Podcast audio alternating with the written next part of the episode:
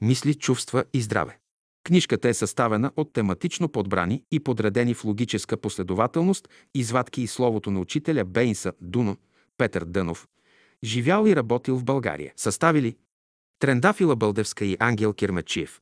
Той, което човек постоянно мисли, това става. Важни положения. Има пет важни положения в живота на човека. Първо положение – настроението на човека. Това е един ветропоказател, който се върти, показва отде иде вятърът. Сега второто положение. Казва някой, ама аз имам чувство. Чувството – това е един кладенец. Значи превърнал си своята енергия от едно движение в друго.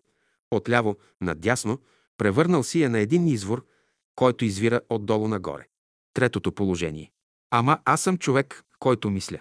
Разбираш ли, мисъл имам. Мисълта – това е една река, която тече. Четвъртото положение. Ама аз съм разумен човек. Казвам, разумността – това е една градина, насадена с различни дървета. И за да видя дали си разумен човек, аз ще прегледам дърветата, които си посадил, имат ли гасеници или нямат.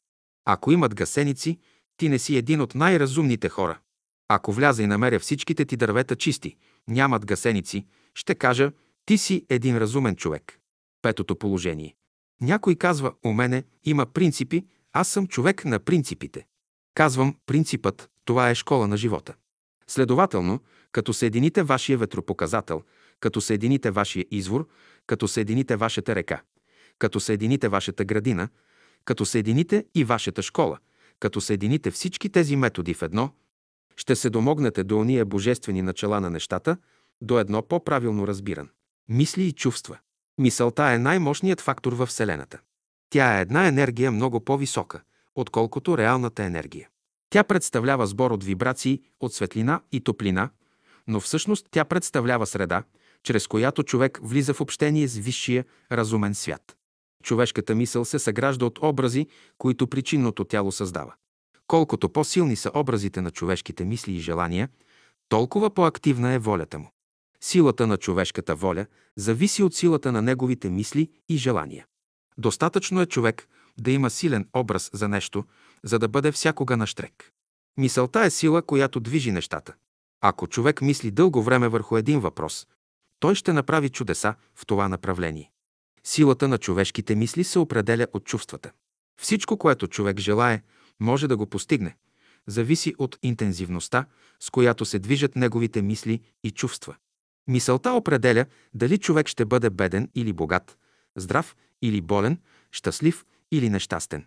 Човек, за да познае, че има силна мисъл, трябва да е господар на своето тяло. Да бъдеш господар на тялото си не значи, че трябва да го измъчваш, но да живееш с него тъй, като със свой добър другар.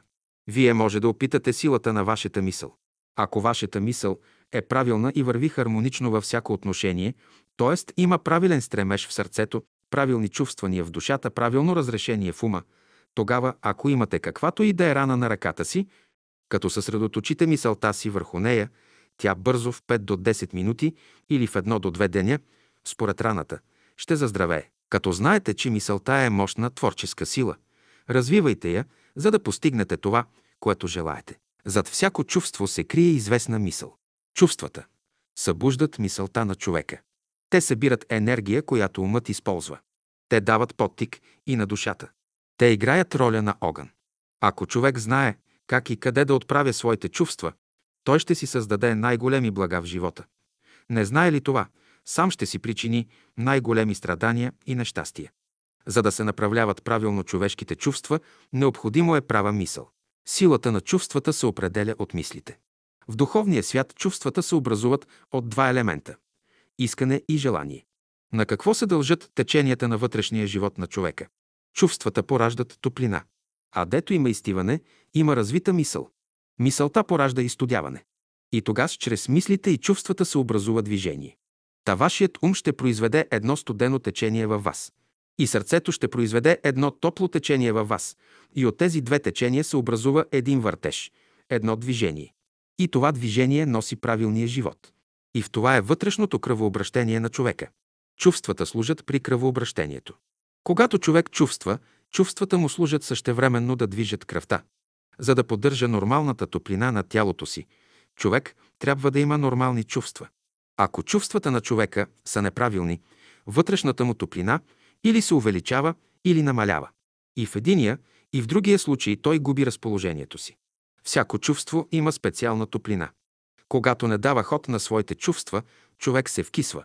Когато чувствата в човека се подпушат, те се вкисват. За да не се вкисват чувствата, вие трябва да работите върху себе си, съзнателно да си въздействате. Работете съзнателно да регулирате чувствата си. Чувствата ви трябва да се уравновесят, да бъдат хармонични помежду си. Ако личните ви чувства са силно развити, регулирайте ги. Като мисли и чувства, човек се свързва с всички същества над и под него и възприема техните състояния. Забелязано е, че колкото по-чувствителен е човек, толкова по-лесно възприема трептенията на околната среда, на окръжаващите и според това може да се настрои хармонично или дисхармонично. Мисълта и чувствата са градивни процеси. Великото в живота се заключава в правилното съчетание между човешките мисли, чувства и постъпки и тези на разумната природа. Човек трябва да определи кое го движи в живота – мисълта или чувствата. Кои хора трябва да живеят по планинските върхове? Учените, т.е. хората на мисълта. Обаче, хората на чувствата трябва да живеят по широки, обширни долини. Новото, към което се стремите, подразбира нова хигиена, която започва от мисълта, от чувствата и от постъпките. Ако имаш мир в душата си, твоите мисли, чувства и постъпки са прави и ти си в правия път. Каквито са мислите и желанията на човека, такова става и тялото му. Ако човек е умен, мисълта е взела участие в строежа на човешкото тяло. Височината е създадена от мисълта, широчината е създадена от сърцето, а дебелината е създадена от волята. Първото нещо, което се изисква от човека, е да бъде господар на своите мисли, чувства и постъпки. Това значи да бъде господар на своя ум, на своето сърце и на своята воля. Ако искаш да бъдеш господар на своите мисли и чувства, ти трябва да имаш към тях майчински отношения.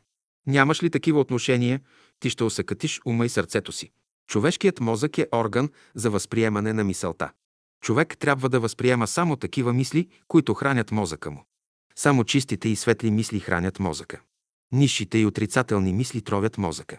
Каквито мисли приема умът ви, такава работа ще свърши.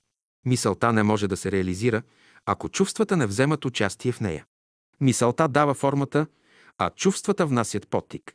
Ако имаш подтик, а форма нямаш, нищо не става. Ако имаш форма, а нямаш подтик, пак нищо не става. Мисли, чувства и здраве. С нашите мисли ние оформяме или деформираме органите си, тялото си. Здравето започва с човешката мисъл.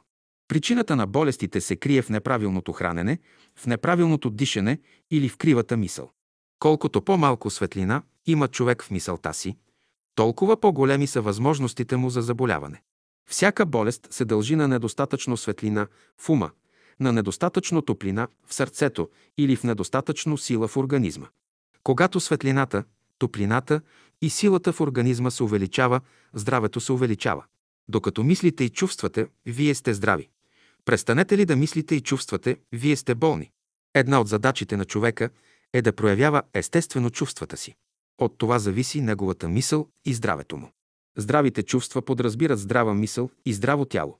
И здравият може да се разболее, както и болният може да оздравее. Това зависи от правата мисъл. Ако болният мисли право, той оздравява. И ако здравият изкриви мисълта си, и той заболява.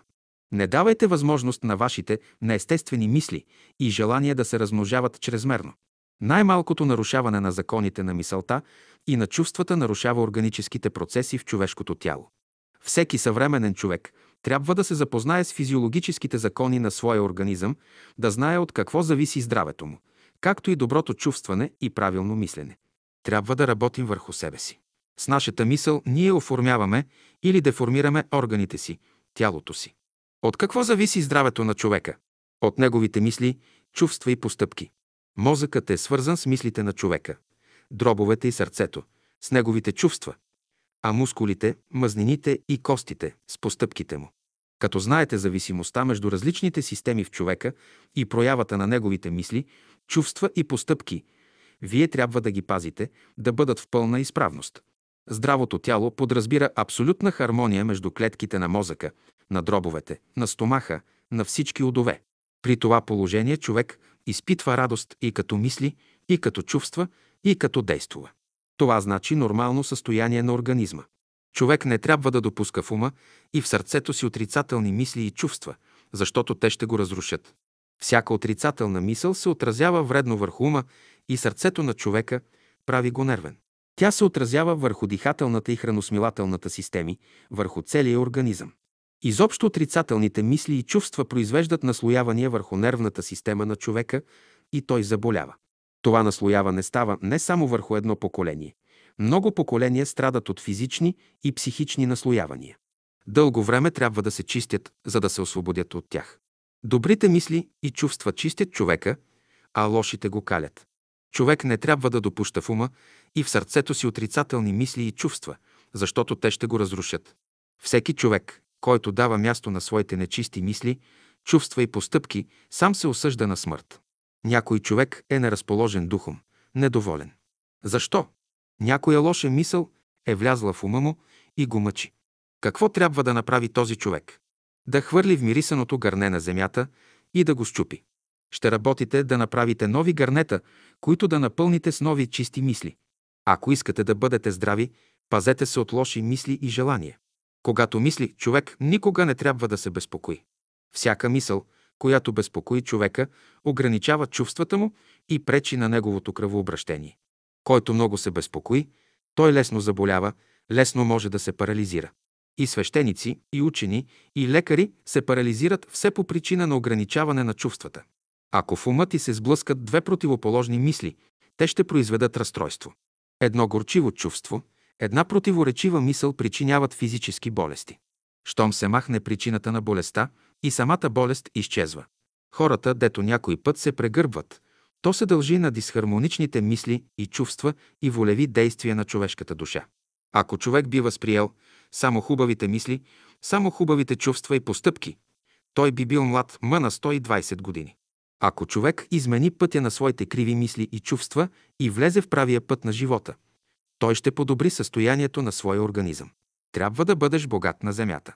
Богат със здраве, богат с мисъл, богат с чувства. Здравословното състояние на човека зависи от неговия ум и от неговото сърце. Докато ти чувстваш, че си болен, умът ти не работи, сърцето ти не работи, ти нямаш основа. Искаш ли да бъдеш здрав, право ще мислиш.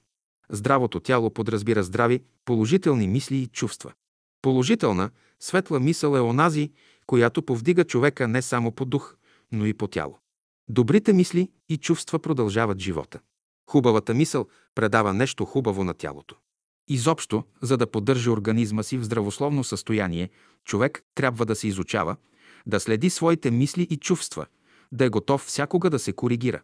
Животът изисква от човека мисълта му да взима участие във всички процеси. Хранене без участието на мисълта не е здравословно. Дишане без участие на мисълта не е здравословно. Както мисълта, чувстването и действието са неразривно свързани. Така трябва да бъдат свързани мисленето, дишането и храненето. Връзката между влиянието на Слънцето върху артериалната кръв се крие в хармонията между мислите и чувствата на човека. Слънцето повдига човешките мисли и чувства, с което и кръвта на човека се пречиства. И обратно. Хармоничните мисли, чувства и постъпки на човека хармонират с енергиите на Слънцето, Луната и Земята – вследствие на което човек се радва на живота и се ползва от неговите блага. Когато магнетизмът започва да намалява, започват да изтиват ръцете и краката. Светли мисли има. Когато електричеството намалява, тогава магнетизмът се увеличава. Щом се увеличава магнетизмът, увеличава се топлината. Вие имате нормално състояние. В някои случаи трябва да се намали деятелността на мисълта, за да се увеличат чувствата. В друг случай трябва да се намалят чувствата, за да се увеличи деятелността на ума. Някой път трябва да се намали деятелността на чувствата, друг път трябва да се намали деятелността на ума. Любовта е онзи велик закон, който регулира човешките мисли, регулира и човешките чувства и човешките постъпки. И тъй трябва да обичаме, за да се регулират нашите мисли. Щом мисълта е регулирана, тя е в полза на човека. Щом чувствата са регулирани, то е в полза на човека. Щом волята е регулирана, то е в полза на човека. Защо трябва да мисли човек? За да подобри състоянието на своята мозъчна система. Като мисли човек, силите на главния мозък отиват в симпатичната нервна система. Като чувства, силите на симпатичната нервна система отиват в мозъчната система. Когато тези енергии се кръстосват правилно, човек е здрав, мисли и чувства правилно. Що мисълта у някой човек е силно възбудена, мозъкът излиза навън до 2, 3, 5, а даже и до 10 см, като краставица, но като се успокои, отново се прибира. За правилното функциониране на мозъка, за урегулирането на това напрежение, изисква се права мисъл. Ако мисълта ви е еднообразна, т.е. ако тя върви само в една определена посока, може да разбие черепа ви. По тази причина именно много хора заболяват умствено и нервната им система се разстройва. Следователно, като разбирате този велик закон, ще трансформирате умствената си енергия, ще я отправяте към всички посоки на мозъка. Абсолютно ще избягвате еднообразие в мисълта. Чувствата имат връзка с стомашната и дихателната система, а те – с симпатичната нервна система. Ако чувствата на човека не са хармонични, явява се разстройство и в храносмилателната, и в дихателната система. Ако храносмилането не е правилно, ще се отрази върху дишането, върху човешката мисъл, върху човешките чувства. Ако диша като животните, човек никога не може да има светла, възвишена мисъл. Ти никога не можеш да мислиш като човек, ако дишаш като животно. Вие не можете да измените мисълта си, ако не измените дишането си. Ако изгуби темпа на дишането си, човек изгубва и своята правилна мисъл. Дихателната система е свързана с човешката мисъл. Човек, на когото дробовете са лениви и мисълта е ленива. Правилното действие на белия дроб определя мисълта на човека. Щом подобрите дишането и чувствата си, подобрява се състоянието на нервната и симпатичната система. Това се постига чрез систематично изпотяване. Чувствата и желанията се отразяват върху дробовете. Ако чувствата и желанията на човека са чисти, дробовете му ще бъдат в пълна изправност. Всяко отрицателно чувство, завист, подозрение се отразява върху дробовете на човека. Изопачените мисли и чувства произвеждат отслабване на дробовете. Ползвате ли се правилно от въздуха, вие ще бъдете и външно, и вътрешно силни, с добре устроен организъм, с хармонични мисли и чувства, с големи познания и с широк простор в живота. Второ нещо, необходимо за човека, е да има чисти чувства и желания. Чувствата и желанията се отразяват върху дробовете. Ако чувствата и желанията на човека са чисти, дробовете му ще бъдат в пълна изправност. Никакви смущения, никаква задуха, никаква туберкулоза няма да го плашат. Туберкулозата се дължи на неестествени чувства и желания в човека. Туберкулозният обикновено е подозрителен, завистлив. Той не може да търпи хората около себе си. Туберкулозата е болест на чувствата. За да се запазите от тези неприятели, дръжте в ума си светли и прави мисли. Щом мислите ви са прави, те ще чистят сърцето от отровните и вредни чувства. Те накърняват имунитета на дробовете, които лесно се поддават на туберкулозните бацили. Дробовете са здрави, докато имат имунитет. Затова се препоръчва на човека да се храни със светли мисли и благородни чувства. Ако внесете в ума си прави и светли мисли, а в сърцето си прави и благородни чувства, туберкулозата сама по себе си ще изчезне. Кашлицата показва, че в умствения свят има дисхармонични мисли. Всякога, когато хората страдат епидемически от кашлица, има обща дисхармония. Тази дисхармония не е грях на един човек, но общо престъпление на всички хора. И тогава по-слабите натури ще се засегнат от кашлица. Все трябва злото да се излее през някъде. Тези, които кашлят, през тях злото излиза навън. Ако сте хремави, мислете за здравето. Често повтаряйте мисълта «Аз съм здрав» и в скоро време хремата ще ви напусне. Когато човек се въодушевява от възвишени мисли и чувства, биенето на сърцето му е ритмично. Когато човек живее в областта на грубите, ниските чувства, пулсът му е дисхармоничен, неправилен. Заболее ли сърцето, то оказва влияние върху човешката мисъл. Колкото по-чисти са човешките мисли и чувства, толкова по-чиста е неговата кръв. Чистата кръв пък носи здраве и веселие. Причината на физическите и психическите болести се дължи на нечистата кръв. Лошите мисли и чувства правят кръвта нечиста. Те оставят своите ларви, които се размножават в кръвта и изхвърлят нечистотиите си в нея. В процеса на размножаването си тези ларви изяждат тластините в човешкия организъм, от което човек постоянно слабее. Що се отнася до здравословното състояние, първата ви работа е да подобрите кръвообращението си. Едно от условията за подобряване на кръвообращението е освобождаване на мисълта от всички наслоявания на миналото, от всички стари, криви разбирания. Кривата мисъл влияе върху правилното кръвообращение, а оттам и върху дейността на всички органи. Защо ви са такива мисли и чувства, които рушат ума и сърцето? Защо ви са такива мисли и чувства, които внасят недоволство във вас? Каква полза ще ви допринесат уния мисли и чувства, които предизвикват неправилно свиване и разширяване на капилярите? Всяко чрезмерно свиване и разширяване на капилярите произвежда дисхармонични, отрицателни мисли и чувства в човека. Под тяхно влияние човек постепенно се разрушава. Не само телата се разширяват при топлина, но и мислите, и чувствата, и постъпките. Много от болезнените състояния и неразположенията на човека се дължат на свиването и разширяването на капилярните съдове. Кои мисли и кои чувства предизвикват свиване на капилярите? Отрицателните. Значи, всяка лоша мисъл, всяко лошо чувство и всяка лоша постъпка стесняват капилярните съдове и прекъсват теченията на електричеството и магнетизма в човешкия организъм. Електричеството и магнетизма се движат по известни линии, имат специфичен ритъм. Когато линиите на движението и ритмусът им се изменят, в организма настава известна дисхармония и ние казваме, че човек заболява. Ето защо, като ученици на великия живот, вие трябва да изучавате ритмуса на своите мисли и чувства и да ги съгласувате с ритмуса на природата. Всяко нарушаване на ритмуса на вашите мисли и чувства води към лоши последствия. Всяко нарушаване на разумните природни закони води към неестествено свиване и разширяване на капилярите, които причиняват различни болести. И тъй, когато се препоръчва на човека самообладание, това подразбира вътрешна хармония между мислите и чувствата му. Ще кажете, че една лоша мисъл или едно лошо чувство не могат да причиняват нищо лошо.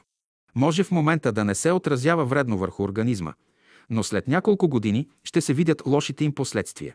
Понякога лошите последствия идат веднага. Следователно, когато се натъкнете на лоши последствия, не се чудете, одейдат. У много хора белият и черният дроб не действат правилно, поради което боледуват, страдат и не мислят право. Повечето хора страдат от подпушване на чувствата, което се отразява на черния дроб, а оттам и на мозъчната нервна система. Черният дроб е трансформатор на чувствените енергии, като ги отправя към симпатичната нервна система. Чувствата не могат да се проявяват без черния дроб. Колкото по-правилно функционира черният дроб, толкова по-възвишени и благородни чувства има човек. Не задържайте кисели чувства в сърцето си, за да не разстройвате черния си дроб. Защо трябва да чувства човек? За да подобри състоянието на черния си дроб. Не може да бъде здрав човек, ако не мисли.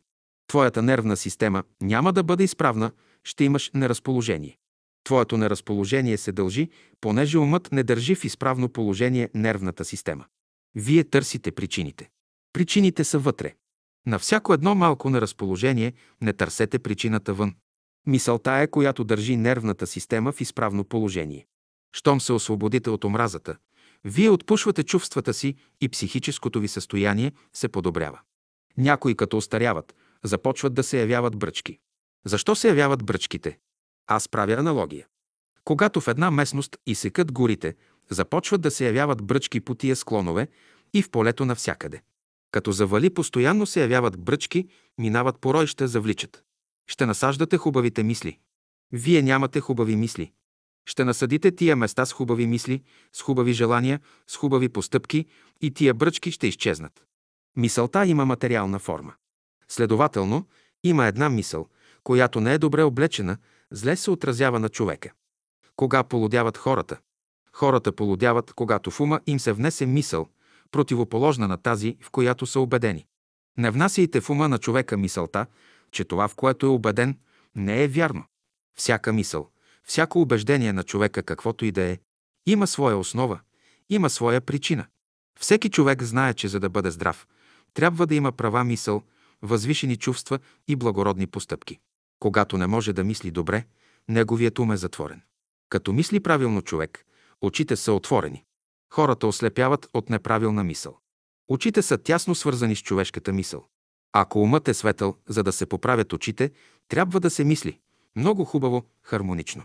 За да усилят зрението си, хората трябва да прилагат закона за филтриране на своите мисли и желания. Често хората оглушават от неправилно чувстване.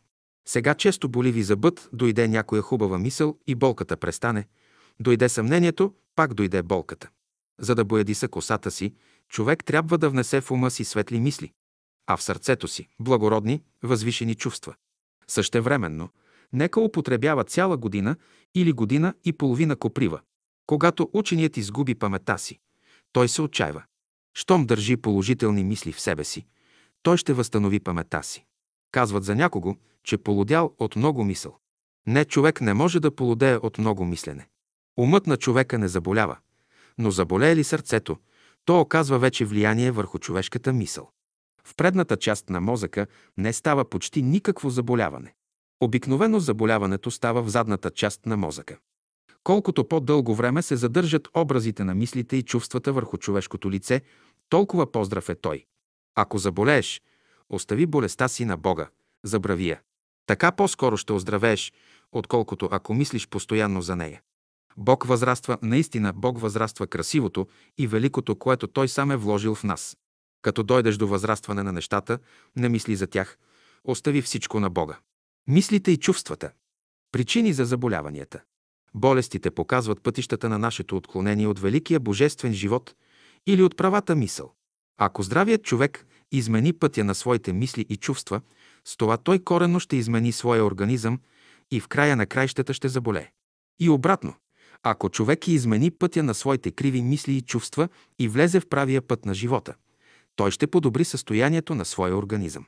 Причината на болестите се крие в човешките отрицателни мисли, чувства и желания. Причините на болестите у хората се дължат на подпушване на чувствата, на въздържане в проявлението на любовта. Когато мислите, чувствата и постъпките на човека са чисти, никакви болести не го нападат.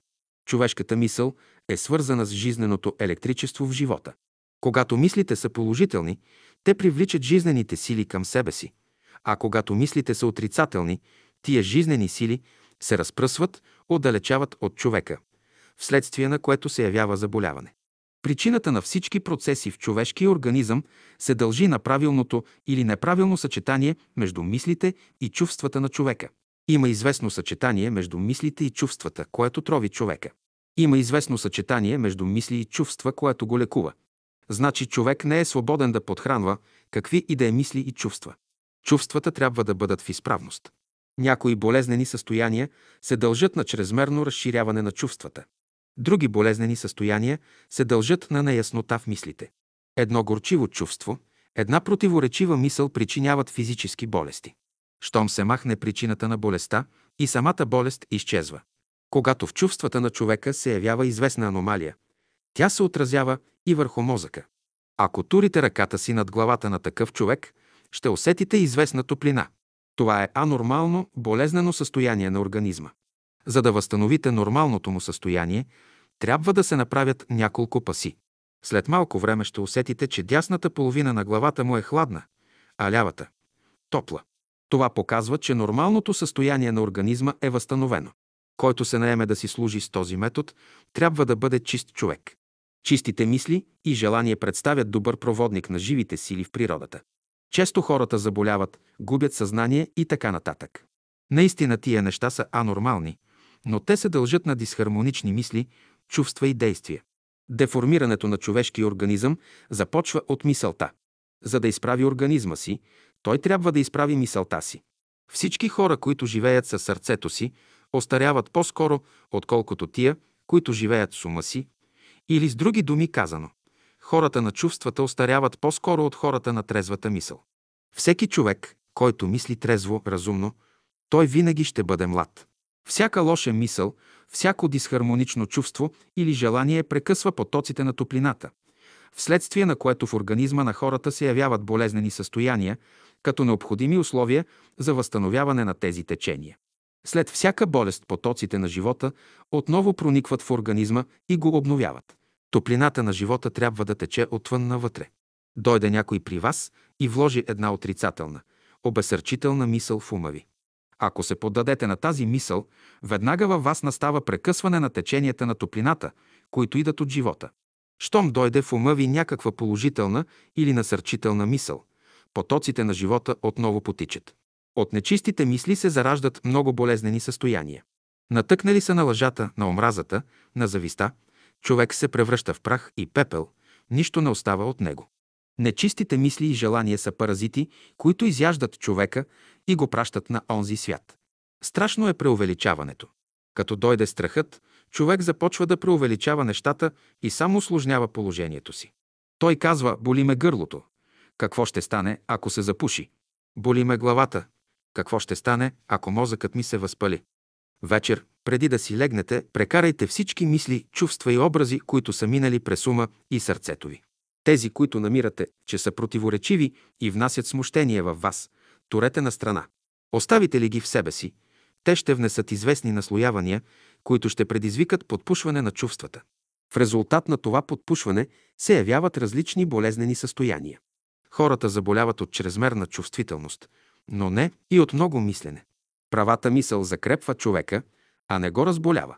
Обаче, колкото повече чувствата обладават човека, толкова повече неговата чувствителност се увеличава, вследствие на което той става ексцентричен. За да се кали, за да не боледува, човек трябва да внесе хармония между своите мисли и чувства. Дето има хармония между мислите и чувствата на човека, там има и мелодия. Хармонията и мелодията трябва да вървят успоредно. За тази цел умът на човека винаги трябва да се контролира от разумността, а сърцето – от добротата. Ако имате някой противник, който ви мрази, неговата мисъл спрямо вас е много силна. Той може да ви направи негативен и вие ще заболеете. Ако вие заболеете, то и заболяване ще се върне върху него, ще има обратно движение. Вие можете, обаче, да изпращате вашите положителни мисли, вашите топли чувства и пожелания към някой болен с абсолютна вяра, без никакво колебание и съмнение. И той ще оздравее. Значи, за да бъде здрав някой човек, трябва да изпратите от себе си един жизнен ток към него. Той ще възприеме вашата мисъл и пожелание и ще се почувства по-добре. В този отношение добрите приятели са добра ограда за здравето, а лошите приятели всякога носят болести и страдания. Порочният човешки живот произвежда особени нечистотии, които отиват в атмосферата и с това препятстват на онзи живот, изразен в мисли и чувства, който слиза отгоре.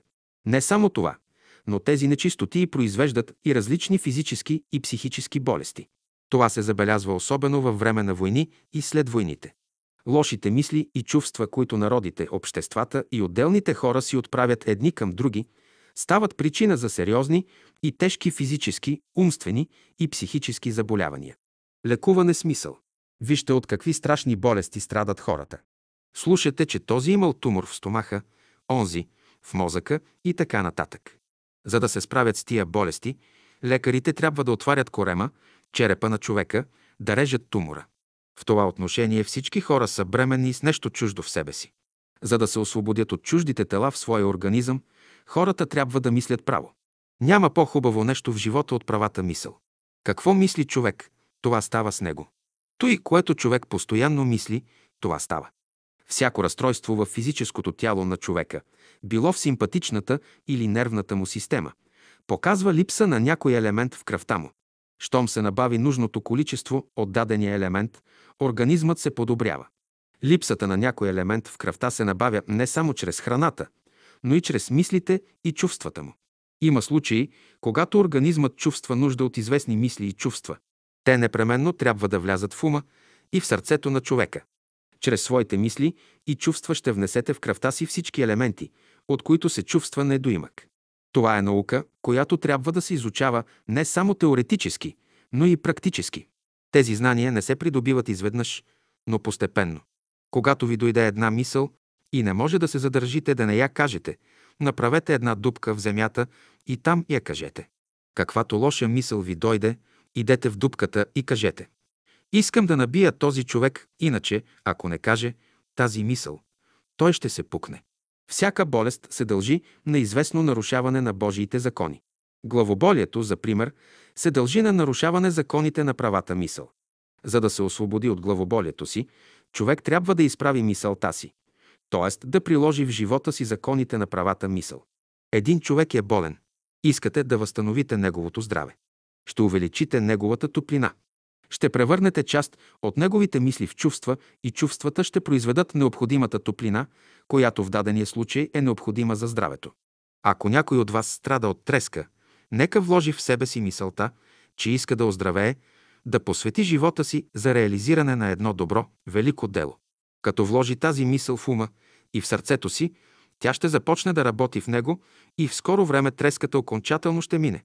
Така той ще опита резултата от своята мисъл. Какво може да произведе добрата мисъл? Представете си, че срещате един млад, но знаменит лекар, който лекува болните много успешно. На младия лекар може да се даде следния съвет. Никога да не говори на болния за болестта му. Щом пипне пулса му, както и да го намира, лекарят трябва да се изпълни с вяра и надежда в Бога, че болният ще оздравее. Тази положителна мисъл на лекаря ще се предаде и на болния.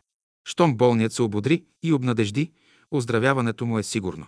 Правата мисъл внася живот и обновяване в човека.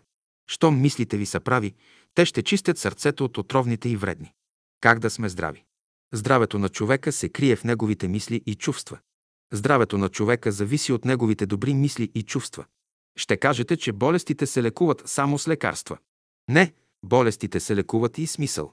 Мисълта може да изпъди всяка болест от човешкия организъм. Че мисълта е главният лекар, се вижда от това, че 20 до 30 сантиграма хинин са в състояние да излекуват болния. Като взема една доза хинин, той казва «Проработи този хинин, излекуваме». Всъщност хининът не го е излекувал, но мисълта, вярата му в хинина са го излекували. Мощна е силата на мисълта. Има нови методи, нови начини, чрез които хората без никакви церове се лекуват. Тия нови методи се прилагат вече. Тия методи показват какво мощно влияние оказва човешката мисъл. Тя чудеса произвежда. Мощна е човешката мисъл. С нея човек може да се лекува, да прави чудеса. Лекуването с мисълта е естествен процес. Болният може да се лекува, като се премахне причината на болестта. Как ще стане това? Като се отстрани онзи недък, който първоначално е предизвикал болестта. Уния, на които съзнанието е будно, могат да се лекуват само с мисълта си. Щом заболеят, те веднага се издигат в мисълта си и там изправят погрешката си, която е причина за болестта им. После те слизат в сърцето си, дето също изправят погрешката, която е причинила болестта им. Най-после те слизат в областта на волята си и там изправят погрешката си. След това казват да бъде волята Божия. Щом кажат така, болестта или мъчнотията им изчезва. Човек трябва да се подложи на щателно пречистване, да се освободи от уния мисли и чувства, които са наслоени върху него от вековете. Той трябва да бъде здрав и силен. Как се постига това? С правата мисъл. Ще имаш права мисъл, права философия за живота. Новата философия не позволява на човека да влиза в стълкновение с живота. Правата мисъл е нещо живо, тя сама е живот. Влезе ли при вас, започва вече да твори. Най-добрият слуга, най-верният приятел е правата мисъл. Тя е живот, любов, здраве, смисъл. Причината за вътрешната хармония или дисхармония в човека се дължи на неговата мисъл. Ако мисълта е права, човек се радва на вътрешна хармония в себе си. Правата мисъл свързва човека с причинния или реалния свят, или по-право казано, с Бога. Който има права мисъл, той е в хармония с всички Божии прояви. Той държи името Божие в чистота и святост. Няма ли права мисъл, човек изпада в противоречия и е готов да припише всички неуспехи и нещастия на Бога. Една мисъл, за да помогне, трябва да бъде красива, чиста и плътна. Има известен род мисли, които будят, повдигат човешкото съзнание. Те са правите мисли, които представляват здравословното състояние на човека. Искаш ли да бъдеш здрав, право ще мислиш. Пазете се от мисли, чувства и действия, които понижават вашия живот. Те не са здравословни. Щом се натъкнете на такава мисъл, турете я на страна като непотребна. Дробовете са здрави, докато имат имунитет. Затова се препоръчва на човека да се храни със светли мисли и благородни чувства. Като ученици, вие трябва да се освободите от вътрешния хипноз. Ще ви кажа как можете да хипнотизирате, например. Рака. Вземете един рак и го обърнете на гърба. Концентрирайте ума си 4 до 5 минути и ракът ще заспи. Той не може да мърда. Той е под ваше влияние. И дяволът прави същото с вас. Той ви туря на гърба ви и вие преставате да мислите. Никога не лягайте на гърба си или ако легнете, дръжте ума си буден. Може да легнете на гърба си, но умът ви да бъде концентриран и не заспивайте, защото жизнените сили, които текат по гръбначния стълб, не могат да функционират правилно и нервите се натискат. Изпращаш една мисъл, тя се връща пак при тебе, а след това приемаш нова мисъл. Върху това приемане и предаване на мислите и чувствата се крепи и здравето на човека. Ако в приемането и предаването обмяната не е правилна, не може да очаквате щастлив живот. Когато искаш да се освободиш от една идея, трябва да я заместиш с по-висока. Същото се отнася и за мислите и чувствата. Така лекува природата. За да освободи човека от мисълта, че е болен и няма да оздравее, тя внася в съзнанието му една възвишена идея, която го отклонява от обикновените мисли. Човек трябва да направи връзка със своите мисли, чувства и постъпки. При това мислите, чувствата и постъпките му трябва да бъдат хармонични. Обаче хармоничните мисли, чувства и постъпки са резултат на нещо.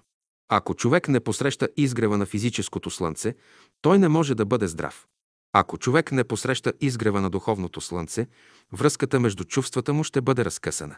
И най-после, ако човек не посреща изгрева на божественото слънце, мислите му ще бъдат разпокъсани.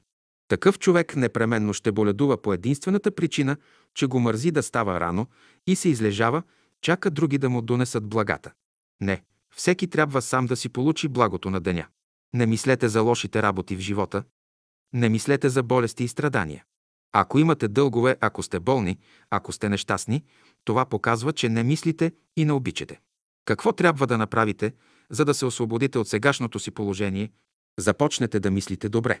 Щом започнете да мислите добре, правилно, всички тия неща ще се стопят.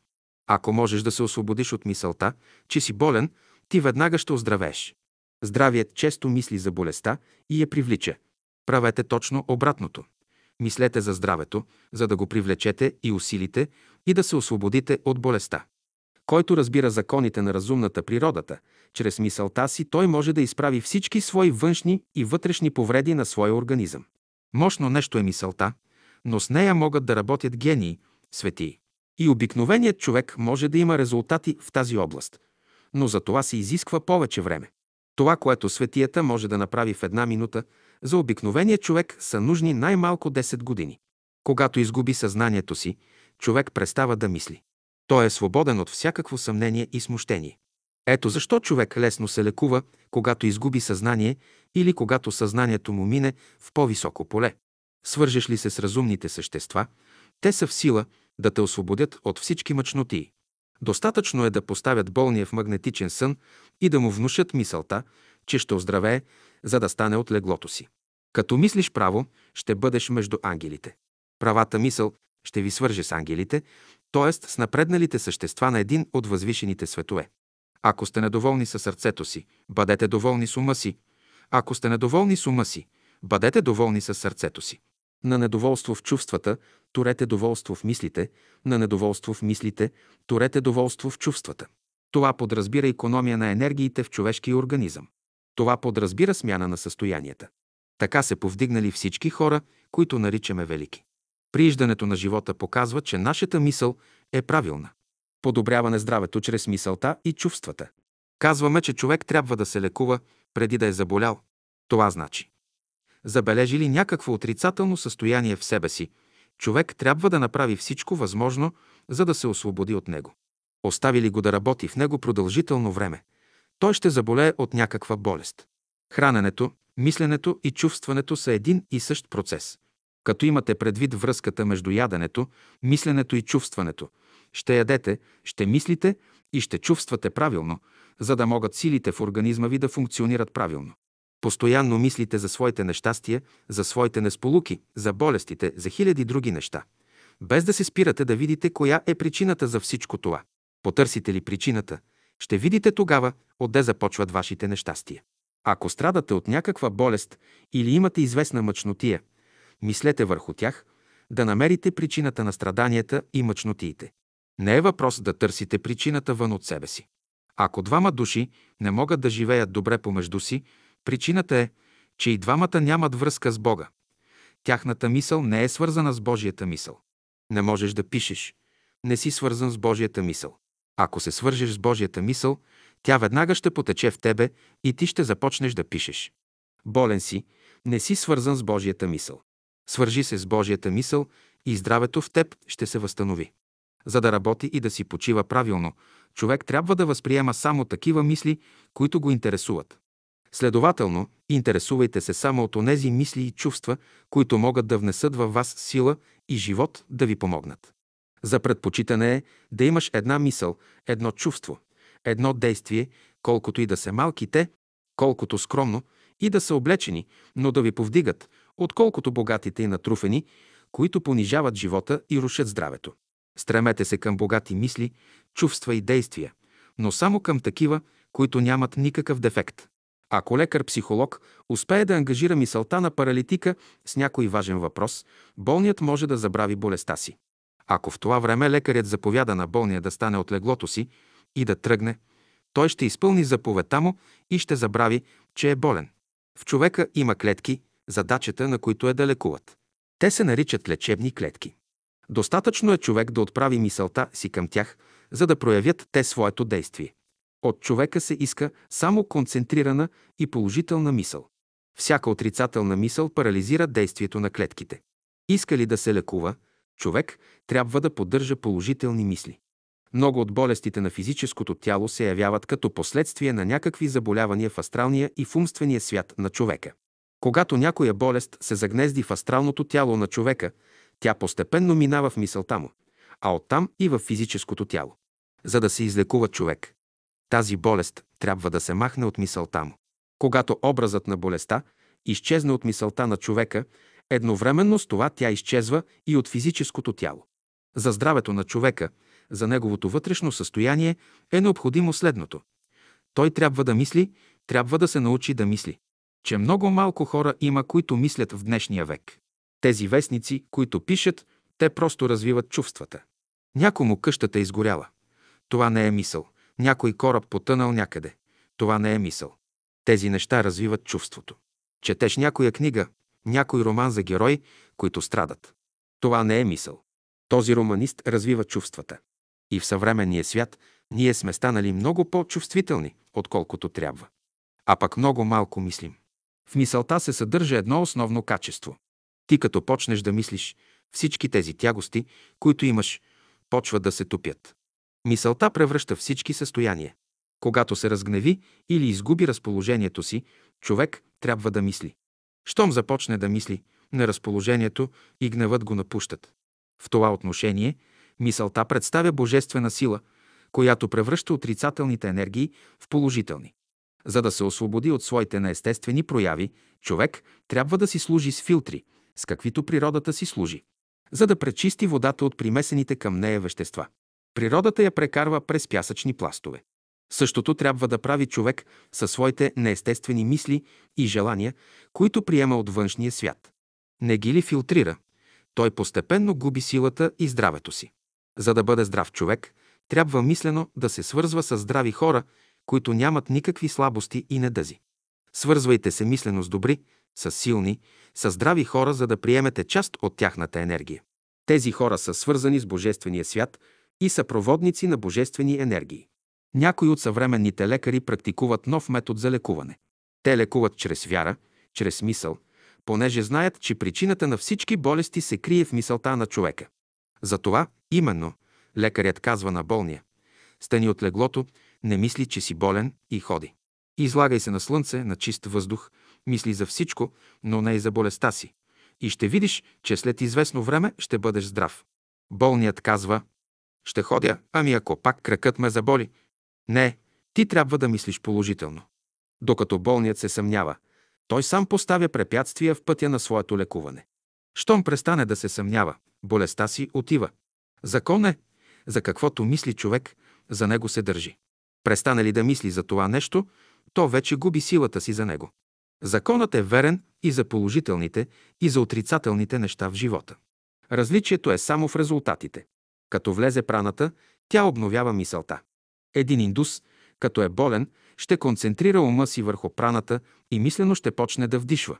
Ще мисли, че през всички клетки всмуква прана. Не се минава ден, два, три, четири след като направи опита и веднага му минава. Но индусите имат един начин, който от хиляди години е придобит. Когато индусът се концентрира, той не мисли за жена си, за децата си, за нищо странично, мисли само за праната. С концентриране на мисълта си можеш да се лекуваш. Направите една глупава постъпка. Хванете носа си и прекарайте пръстите си отгоре надолу и след известно време ще дойде в ума ви една светла мисъл. Движете пръстите си леко, само по повърхността на носа. Как може човек да се освобождава от мрачните състояния на своя дух, от тъмните състояния на своето съзнание?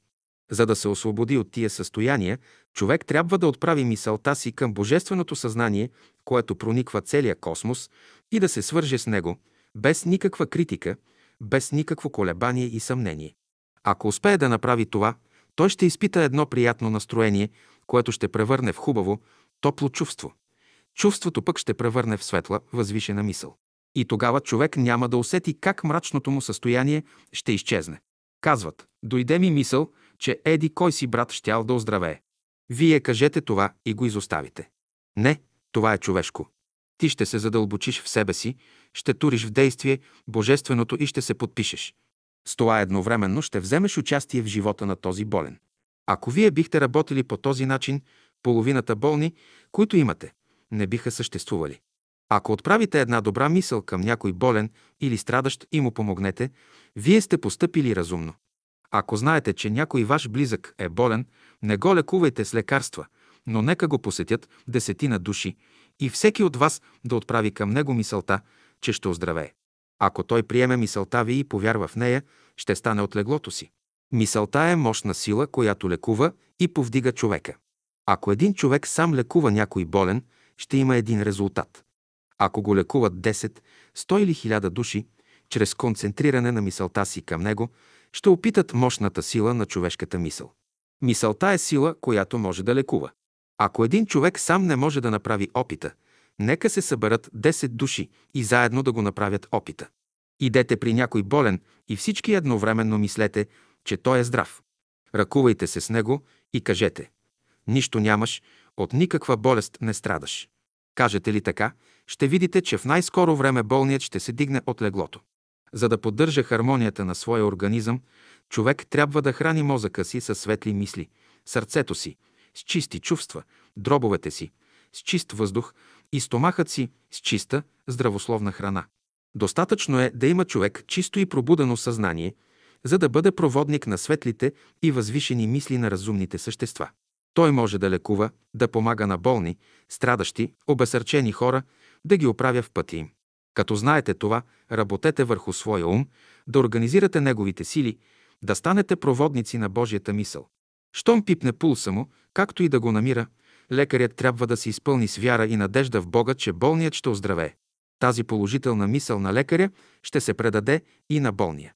Щом болният се ободри и обнадежди, оздравяването му е сигурно. Избирай мислите и чувствата. Не е безразлично с какви мисли подхранва човек своя ум. Когато чувствата са правилни, нормални, те развиват естествена топлина. И когато умът е нормален, то се развива нормално изтодяване и тогава се образува нормален живота. По някой път умът образува по-голямо изтодяване, отколкото трябва. А по някой път сърцето може да развие по-голяма топлина, отколкото трябва. И там е всичкото противоречие. Прилагайте добрите и положителни думи и мисли като формули, с които можете да си въздействате. Всяка добра мисъл иде от Бога. Тя е в състояние да изправи 10 лоши мисли. Иде Христос. Влезе една божествена мисъл в тебе. Тази мисъл е Христос. И всякого, когато се нашепват тези мисли на Христа, ние ги критикуваме. Щом дойде някой друг, нашепне и нещо казва «Готова съм». Как ще познаем гласа Христов? Всяка мисъл, която прави човека готов за саможертва, е божествена мисъл. Някой път Христос минава в този свят. Аз го виждам. Често той минава. Един ясновидец ми разправяше следното нещо. Гледам, казва Христос, застанал при една красива жена. Отвън много красива, но отвътре не, и говори, а от другата страна гледам и друг някой и говори. Христос си казва, жено, обърни се към Бога, любов ти трябва повече, за да се спасиш тогава и дяволът и пошепва нещо. На мястото, дето и говори Христос, тя постоянно си маха ръката край ухото, защото Христос и казва любов. А тя подразбира да любиш, значи да целуваш. Какво ще каже моят мъж? Тя плътски разбира любовта. Какви мисли да избягваме? Еднообразни мисли. Еднообразните мисли и чувства в човека създават ред страдания. Добре е умът на човека да бъде насочен в една посока, но когато кръвта се съсредоточава само в един център, явява се разслабване на нервната система. Ето защо от време на време мисълта на човека трябва да се пренася от един център към друг. С други думи казано, мисълта на човека трябва да бъде разнообразна. Застояли мисли. Местата с застояла вода се наричат блата, локви. Водата на тия блата се отличава по това, че в нея се образуват жабуняци, а от гниенето на попадналите растителни и животински части започват да се развиват отровните газове. Ако не паднат дъждове или ако не дойдат бури и ветрове, които раздвижват тази вода, тя не може да се обнови и става разсадник на най-лошите болести за човека. Подобно нещо представляват и застоялите мисли и чувства от човека. Те го правят недоволен от себе си. Как ще се помогне на човека при това негово положение? Кой ще му дойде на помощ? Висшето съзнание, което действа във великата разумна природа, в тези случаи изпраща на човечеството някое голямо нещастие, за да го освободи. Както от жабуняците, натрупани върху него, тъй и от отровните, миризливи газове, които се развили в него. Страданията са онези спасителни за тях ветрове и бури. Криви мисли. Ако мисълта ви е крива, ще изпитате нейните удари на гърба си. Кривата мисъл носи лоши последствия, носи злото в света. Кривата мисъл подразбира раздвояване в чувствата. Искаш ли неща, които не ти са потребни, заинтересован ли си от нещо лично, ще се родят и кривите прояви в живота. Ето защо ти трябва да допущаш в мисълта си само такива неща, които са необходими за живота ти за даден момент. Лоши мисли. Каже ли някой, че не е разположен, знай, че лоши мисли го безпокоят. Лошите мисли и чувства на хората не са нищо друго, освен такива тръне, забодени на един милиметър дълбочина в кожата на човека. Лошите мисли и чувства са подобни на охапването от комар или от бълха. Тук ви щипна една лоша мисъл, там ви щипна едно лошо чувство, докато излезете от релсите на своето търпение. Една лоша човешка мисъл е бомба и може да експлодира. Човек дава път на злото, което е вън от него. Той възприема някоя лоша мисъл в ума си или някое лошо чувство в сърцето си, храни ги известно време и след това ги изнася вън от себе си. Човек трябва да има будно съзнание, да не допуща злото в себе си, да не дава в услуга на злото нито устата, нито ума, нито сърцето си. Лошите мисли и желания парализират мозъчните клетки, вследствие на което енергиите в мозъка не вървят нагоре, а слизат надолу, в нисходяща посока. Ако искате да се запазите от влиянието на лошите мисли и чувства, оградете се с влиянието на добри, на положителни мисли и чувства. Няма поздрава ограда от положителните мисли и чувства на човека. Те са щит срещу злото. Минали мисли. Всеки човек носи в себе си идеи, мисли, желания от своето минало, които днес го спъват в пътя му. Неверни мисли. Неверните мисли се наслояват върху съзнанието на човека като отайки и му причиняват големи мъчноти и страдания. Неестествени мисли. Не давайте възможност на вашите неестествени мисли и желания да се размножават чрезмерно. Искаш да бъдеш силен, но нямаш условия за това. Откажи се от желанието си. Искаш да бъдеш богат, учен. Опитай се, имаш ли сила да станеш учен, богат. Ако не можеш, желанието ти е неестествено. За да се освободи от своите неестествени прояви, човек трябва да си служи с филтри, с каквито природата си служи.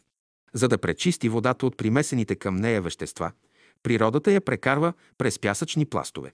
Същото трябва да прави човек със своите неестествени мисли и желания, които приема от външния свят. Не ги ли филтрира, той постепенно губи силата и здравето си. Ненужни мисли. Някога става натрупване и в чувствата на човека, а също и в мисълта. Човек страда от ненужни мисли и чувства. Ние, съвременните хора, сме пълни с много мисли, които нямат нищо общо с нас. Непотребни мисли. Всяка мисъл, всяко чувство, които произвеждат известни пертурбации в организма, са непотребни. Всяка мисъл има тежест. Колкото по-ниска е, толкова е по-тежка. Значи мислите произвеждат известно налягане върху човешкия мозък. Като знае това, човек трябва да освободи мозъка си от непотребните мисли и да остави само ценните. Непотребните мисли трябва да се изхвърлят навън, а да останат само онези, които могат да се използват като градивен материал. Нездъвкани мисли. Не туряй в ума си нездъвкана мисъл, за да не го осъкатиш. Една нездъвкана и несмляна мисъл може да произведе парализа в човека. Дойде някой в дома ви и каже, че мъжът ви лежи мъртъв на улицата. Без да проверите това, вие веднага се стреснете и се парализирате. Преди да възприемете една мисъл, Проверете я. След това разсъждавайте върху нея, да видите дали е права или не. Нечисти мисли. Всичките страдания са резултат на една нечистота в мисълта, в чувствата и в тялото. Не само твоята нечистота, но общото течение на целия живот. Днес се набират отайки, утре отайки. Днес туриш една нечиста мисъл, утре друга нечиста мисъл. Вие не правите разлика между мислите. Каквато мисъл да дойде, вие й давате ход, добре дошла, добре дошла. Събираш, събираш на горния етаж на къщата и колкото и да е як, най-после се събаря. Никога да не допущате във вашата мисъл да влезе една нечиста мисъл. Не допущайте в ума си нито една нечиста, лоша мисъл, нито в сърцето си нечисто, лошо чувство или желание. Нечистите мисли и желания са паразити, които изяждат човека и го пращат на онзи свят. Нисходящи мисли. Ако мислите на хората в няколко поколения вървят в нисходяща степен, те започват да се израждат. При израждането се забелязва промяна в носа. Щом човек се отклони от правия път, носът се пречупва. Той вече не е спуснат перпендикулярно надолу. Челюстите му започват да изпъкват навън, както у животните. Носът същевременно изгубва и своята дължина. Обикновени мисли. Кога се доспива на човека? Когато се занимава с обикновени мисли. Обременяващи мисли. Какъв смисъл представят мислите, които обременяват човешкия мозък? Да се занимавате с мисли, които имат динамическа сила и произвеждат удари и налягане върху мозъка, това значи съзнателно да се излагате на мъчноти и страдания. Онаследени мисли. В мислите всички процеси на мислене, чувстване и постъпки са унаследени. Трябва да се освободим от унаследената мисъл, трябва да се освободим от унаследеното чувстване и трябва да се освободим от унаследените постъпки. Сега работата е как да се освободим. Отрицателни мисли. Най-малката отрицателна мисъл е в състояние да измени разположението на човека. Всяка една погрешка носи една зараза, едно гниене у нас. До тогава, докато държим една отрицателна мисъл в душата си, тя носи гниене. Човек никога не може да мисли, докато държи в себе си нещо друго. Защо някои хора не могат да мислят? Една гниеща мисъл има от тях, а тя предизвиква гниене. Докато държим тия гниещи факти в себе си, не можем да мислим. Отрицателните мисли и чувства произвеждат наслоявания върху нервната система на човека и той заболява. Това наслояване става не само върху едно поколение. Много поколения страдат от физически и психични наслоявания. Дълго време трябва да се чистят, за да се освободят от тях. Отрицателните мисли правят човек нервен и неразположен. Всяка отрицателна мисъл, чувство и постъпка са предвестници на смъртта. Светът е пълен с отрицателни мисли и внушения. Това не може, онова не може. Тия мисли рушат. Откажете се от всичко, което руши и приемете положителното. Преувеличени мисли. Някой се страхува от една мисъл, влязла не на време в главата му. Той сам я преувеличава и се страхува от нея, като от огън. Противоположни мисли. Ако в ума ти се сблъскат две противоположни мисли, те ще произведат разстройство. Противоречиви мисли. Искаш ли да се справиш с една противоречива мисъл, бояди се я червено. Червеният цвят разрешава всички мъчни въпроси в живота. Раздвоени мисли. Човешката мисъл е под влиянието на Луната. Затова мисълта на човека лесно се раздвоява. Ако мисълта се раздвоява, това не е мисъл. Разхвърлени мисли. Мислите могат да бъдат отделни, разхвърлени, тъй както са отделни и разхвърлени нишките, преди да се е изтъкал от тях какъвто и да е плат. Питам, тия нишки ще ви ползват ли? Не. Ако дойде една разумна сила и така вплете тия нишки, че образува от тях един плат, този плат ще може вече да се използва. На същия закон се подчиняват и човешките мисли. Докато са разхвърлени, не ви ползват нищо, изплетат ли се така, че да образуват едно цяло, те са вече една материя, която може да се използва в живота. Тежки мисли. Както физическите тела предизвикват налягане и тежест върху човека, така и мислите произвеждат известна тежест върху съзнанието на човека. В този смисъл, по тегло, мислите биват леки и тежки. Някои мисли са много тежки, даже непоносими за човека. Ето защо човек трябва да се кали, да започне с леките мисли и постепенно да отива към тежките. Започне ли изведнъж с тежките мисли, той не може да понесе тежеста им, вследствие на което ще се обезличи. Тревожни мисли. Тревожни са мислите, когато се смущаваме как ще прекараме живота си. Дали ще бъдем здрави, ще имаме ли достатъчно средства и така нататък. Какви мисли да задържаме? Ще мислите повече за Слънцето, отколко за Земята.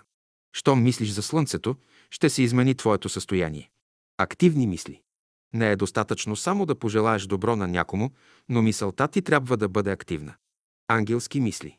Всяка мисъл, на която знаеш последствията, тя е ангелска. Благородни мисли. Силна и благородна мисъл е тази, която дава подтик на човека.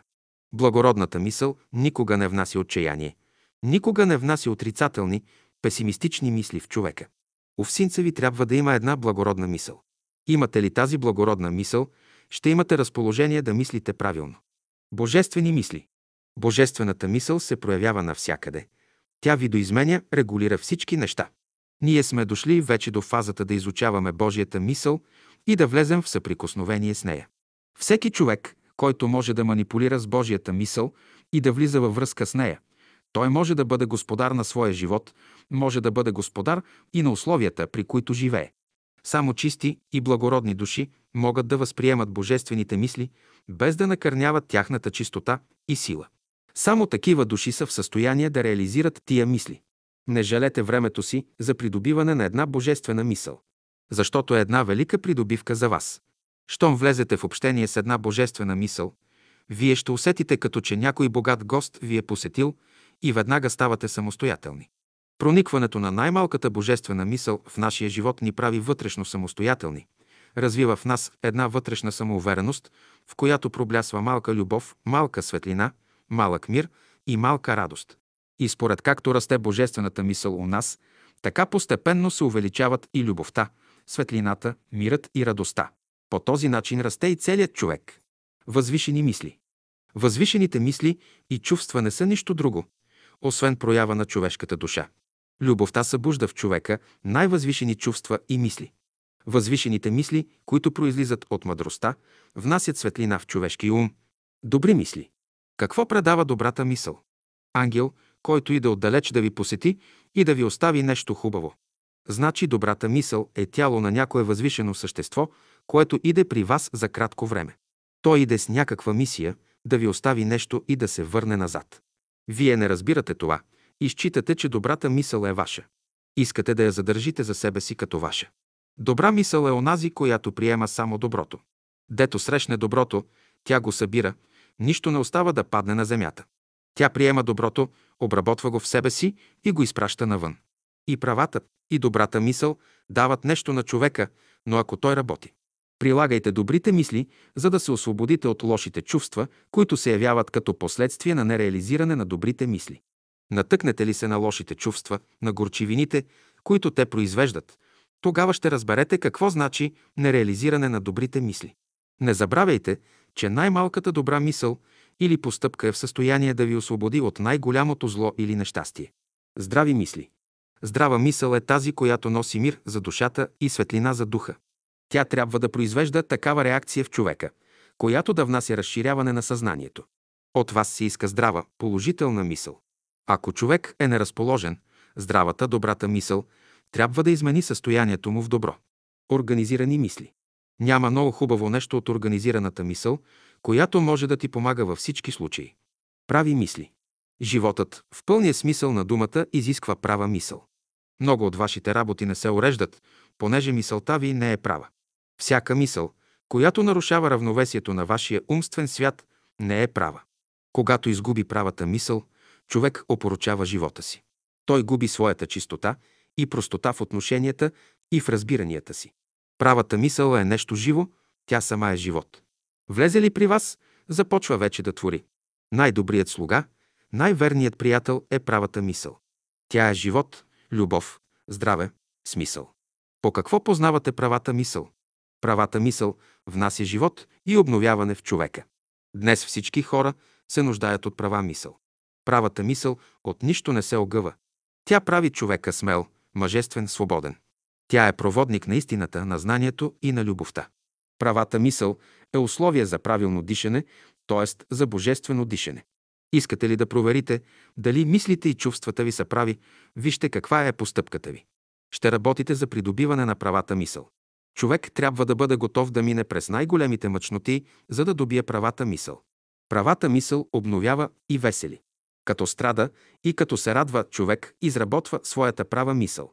В истинския смисъл на думата, човек е само онзи, който мисли право. Правилни мисли. Трябва да се научите всички да мислите правилно, да знаете как да преплитате нишките на вашата мисъл. Ако кръвта е чиста, човек мисли и разсъждава правилно. Светли мисли. Човек е дошъл на земята да бъде проводник на светли мисли. Без светла мисъл не може, без светла мисъл няма никакво развитие. Колкото по-светли мисли държи в ума си, толкова по-светло става неговото лице. Ако лицето на човека всеки ден не става по-светло и красиво, той не е придобил правата мисъл. Светлата мисъл повдига човека, освобождава го от мрачни мисли. Искате ли да живеете на земята добре? Всякога дръжте в ума си поне по една светла мисъл и в сърцето си по едно светло чувство. Те ще бъдат вашите бъдещи спътници. Свещени мисли. Човек има една свещена мисъл и едно свещено чувство. Те са мисълта за Бога и чувството за Бога. Унищожи ли човек тази свещена мисъл и това свещено чувство, с това той унищожава и себе си. Защо? Защото само чрез тях той влиза в общение с Бога. Чрез всички останали мисли човек влиза в общение с други същества. Трезви мисли. Ние говорим за трезвите мисли, за чистите и благородни чувства, които свързват човека с Бога и дават простор и полет на неговата дейност. Хармонични мисли. Всичко в света зависи от колективната човешка мисъл, насочена в дадена посока. В това отношение мисълта на всинца ви трябва да бъде хармонична, да не си противодействате. Опоручава се онзи, на когото мислите не са хармонични. Опоручаването иде от ума. Ако животът ви не е хармоничен, ако мислите и чувствата ви не са хармонични и ако постъпките ви не са хармонични, дървото, което отглеждате, ще се усъкати. Хубави мисли. Целият живот трябва да бъде един процес на най-хубави мисли. Да си доволен, че имаш хубава мисъл. Да си доволен, че имаш хубави чувства. Бог се изявява чрез хубавите мисли и чувства. Най-хубавите мисли, най-хубавите чувства и най-хубавите постъпки се предават чрез музикални трептения. Зависи, колкото по-добре предадеш една мисъл музикално, тя е по-устойчива, колкото по-музикално предадеш едно чувство, то е по-устойчиво. Чисти мисли. Цената на човека се заключава в неговите чисти мисли, чувства и постъпки. Чистата мисъл допринася нещо за ума. Чистите чувства допринасят нещо за сърцето, а чистите постъпки внасят импулс във волята. Нечистотата е свързана с смъртта. Щом се знае това, първото правило в живота е да пречисти човек своята мисъл. Днес от всички хора се изисква права чиста мисъл. Каквото да се случи в живота им, те трябва да имат будно съзнание, да пазят чистотата на своята мисъл. Като живее на земята, човек неизбежно ще се натъква на лоши мисли, които идат отвън или пък се зараждат в самия него, но ако съзнанието му е будно, той лесно може да се справя с тях. Не е въпрос да пъди нечистите мисли от себе си, но да им даде нещо, с което да ги задоволи. Щом ги задоволи, те сами ще си отидат. Христос изпъждаше лошите духове от хората с любов, а не с насилие. Като работи, той все ще се отцапа, но трябва постоянно да се чисти. Никаква нечистота не се допуша в сърцето и в ума му. Първо човек се нуждае от чиста мисъл, която освобождава мозъка от всички отайки и внася повече светлина. Когато човек има чисти мисли, на каквито противоречия и смущения да се натъкне, вътрешно той не се разколебава. За да бъде мисълта ви чиста, умът трябва да бъде насочен към възвишения свят. Влезе ли една нечиста мисъл във вашия ум, вие попадате в дисхармонията или в дисонанса на живота. Човек, на когото мисълта е чиста, не прави погрешки. Дойде ли човек до правата, чиста мисъл, страхът се превръща в разумна сила. Който разумно мисли, той от нищо не се страхува. Когато мисълта е чиста, без примеси, не се явява горещина в нея и главата е студена. В мозъка трябва да има светлина с много малко топлина, без горещина. Като ученици, вие трябва да имате чисти мисли и чувства. Чистата мисъл подразбира чистота в желанията и в чувствата. Искате ли да имате чисти мисли и чувства, пазете се от еднообразието в живота. Какви чувства да не допускаме? Алчност. Съвременните хора ще се самоунищожат от вътрешната алчност да забогатяват все повече и повече. Ако човек посвети целия си живот на това чувство да го задоволи, той ще печели милион след милион, но пак няма да бъде щастлив. Каквото да прави човек, алчността всякога остава незадоволена. Болезнени чувства. Хората страдат заради своите болезнени чувства. Груби чувства. Страданията са метод, чрез които природата си служи за смягчаване на грубите чувства на човека. Лични чувства. Личните чувства имат предвид самозапазването на човека. Когато личните чувства са силно развити, човек се намира в един ниш свят. Засегнете ли честолюбието на човека, и той веднага скача на крак. Минали чувства. Много болести на Земята се дължат на физически причини, на храната, водата, въздуха, на малки микроби и пере. Но много болести се дължат и на чувствата, изостанали преди хиляди години. Ако един човек е вложил в един предмет едно чувство, може и преди хиляди години, ти можеш да пострадаш от този предмет. Ако буташ един гроб, ти можеш да пострадаш, ако е направено там едно заклинание. Ако минеш по една улица, дето е направено заклинание и не вземеш мерки, можеш да пострадаш, ако бутнеш. Някой ще каже, как може да бъде? Чудна работа. Ако на физическото поле човек тури една бомба някъде и когато минаваш и бутнеш, няма ли да пострадаш? Неестествени чувства. Неестествените чувства стават причина за отслабване на паметта. Неправилни чувства. Неправилните чувства оказват влияние върху кръвообращението. Подобрят ли се чувствата и кръвообращението се подобрява. Отрицателни чувства. За да не се поддава на отрицателните чувства в себе си, човек трябва да държи съзнанието си будно, да се свързва с възвишените и разумни същества. Всички отрицателни чувства в човека, като омраза, завист, гняв и други, се дължат на излишни вещества в неговото астрално или звездно тяло. Гордостта, самосъзнанието, амбицията и ред още отрицателни прояви в човека се дължат на излишни вещества в неговото умствено тяло. Противоположни чувства. Ако едновременно се обнадеждиш и обесърчиш, ти ще се натъкнеш на голямо противоречие. Такова противоречие ще преживееш и при сблъскване на две противоположни чувства. Страх. Страхът е животинско чувство. Той се среща в човека като остатък от животинското му състояние. Щом се страхува, човек се свързва с животните. Тревожни чувства. Тревогите се дължат на крайно възбуденото чувство на предпазливост. Какви чувства да поддържаме? Да чувстваш, значи да преживяваш. Едно чувство е полезно за тебе до толкова, доколкото се отразява приятно върху сърцето ти. Благородни чувства. Дайте ход, дайте възможност на всяко благородно чувство в човешката душа да се развива. Ако сърцето на някой човек от земята е изпълнено с възвишени и благородни чувства, достатъчно е той да помисли за някой ангел, и ангелът ще бъде при него. Благородството в чувствата на човека подразбира присъствие на органическо злато в кръвта, докато любовта присъства в човека, той се радва на благородни чувства. Докато умът работи, чувствата на човека постепенно се облагородяват. Божествени чувства. Всяко чувство, което дава топлина, е божествено. Всяко чувство, което не се изменя при най-големите пертурбации, то е божествено. Божествените чувства нашепват на човека кое е право и кое не. Те го ориентират в областта на възвишения морал, който го прави здрав и силен да устоява на всички бури и изпитания. Ако чувството ви е божествено, то привлича всички добри чувства на хората и ги обединява. Всяко божествено чувство е общо благо за всички хора. Работете върху себе си, за да развивате божествените чувства. Добри чувства. Всички функции на движението зависят от направлението на ума. Добрите чувства поддържат той направление, как трябва да става.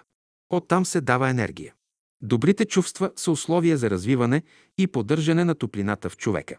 Добрите чувства стоплят човека. Освобождават го от всичко отрицателно, което внася в него студ. Духовни чувства. Който иска да расте и да се развива правилно, трябва да даде предимство на духовните чувства в себе си. Морални чувства. Кои чувства развиват мекота? Моралните и обществените.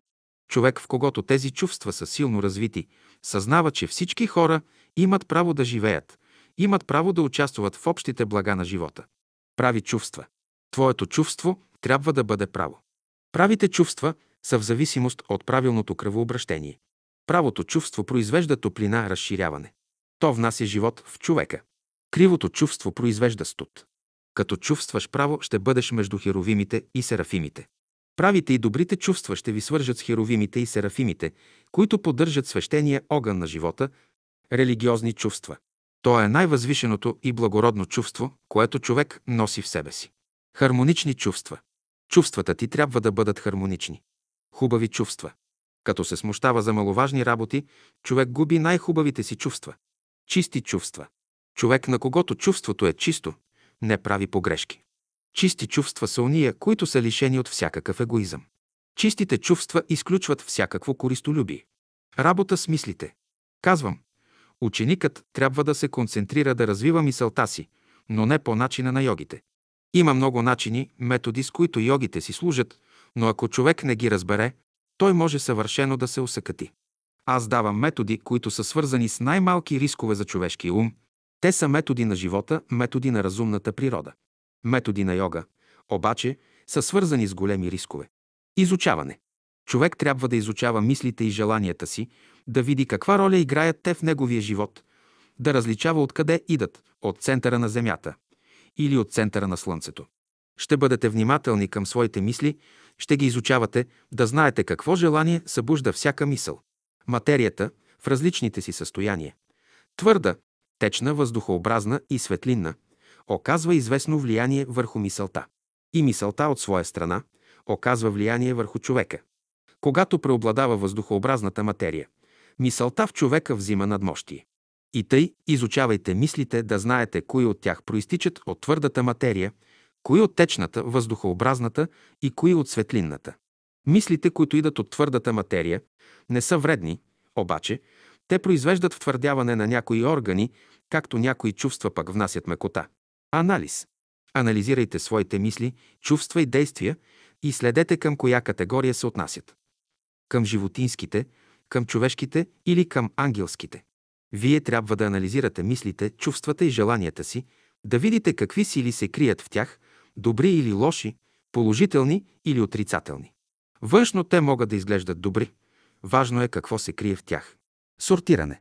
За да бъде окултен ученик, той трябва да сортира мислите и чувствата си, да отделя правите от кривите, за да не изпада в заблуждения и разочарования. Той трябва да работи с чист капитал, на който всякога да разчита. Не е ли отделил потребното от непотребното, човек не може да бъде щастлив. Обработване. Всяко нещо, което минава през ума и през сърцето ти, трябва да се обработва. Умовете на повечето светски хора функционират главно около ушите, около слепите очи, вследствие на което мисълта им не може да се издигне в горната част на мозъка. Опитният градинар отправя водата там, да полее тези части, да се създаде в тях по-висока мисъл. Между мисълта и светлината има известно отношение. Като знаете това, работете върху мисълта си, да увеличите нейната светлина и бързина. Като знаете, че мисълта е мощна творческа сила, развивайте я, за да постигнете това, което желаете. Работете върху себе си да се подмладите. Как ще стане това? Чрез мисъл, чрез гимнастика. Всяка добра мисъл, която мине през вас, подпишете я, а всяка лоша мисъл, която мине през вас, наблюдавайте я само и се учете от нея. Дойде лоша мисъл, остави я да влезе в двора. Ти се скри и следи само нейното ходене. Наблюдавай я. Тя ще ходи, ще ходи, ще обикаля, докато си излезе. Ако се противиш на злото, то ще дойде. Жал ви е някой път да изпъдите някоя лоша мисъл по две съображения. Ако речете да я изпъдите, плащате доста глоба. За всяка лоша мисъл човек плаща глоба, понеже тази мисъл се храни и поглъща част от вашата енергия. Експлозии стават в човека всеки момент, в неговите мисли, чувства и постъпки. Те са в състояние да нарушат правилното развитие на човека. Четеш някоя книга. Дойдеш до една мисъл, която веднага изменя правилния ход на твоите мисли. Тя е бомба, която всеки момент може да експлодира. Не чакай да избухне, не я пипай, но бягай вън. Заличи я от ума си, да не те смущава. Ние умъртвяваме и за това страдаме, носим последствията на своите дела. Вие изпъдите една лоша мисъл от главата си и казвате да се махне тя. Не разсъждавате правилно. Ако знаете закона, ще видите, че след време лошата мисъл ще се превърне в благородна. След време едно ваше лошо чувство ще се превърне в благородно. Не казвайте да се махнат, не ги осъждайте на смърт. Като ученици, вие трябва да работите с мисълта си, да прилагате своите добри мисли в живота си, да се ползват и другите хора от тях.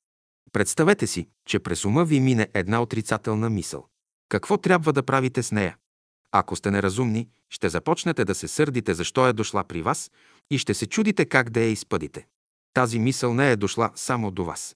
Тя е минала през много умове, но се е спряла в дадения момент при вас. Защо? Иска някакво разрешение. Що ме така?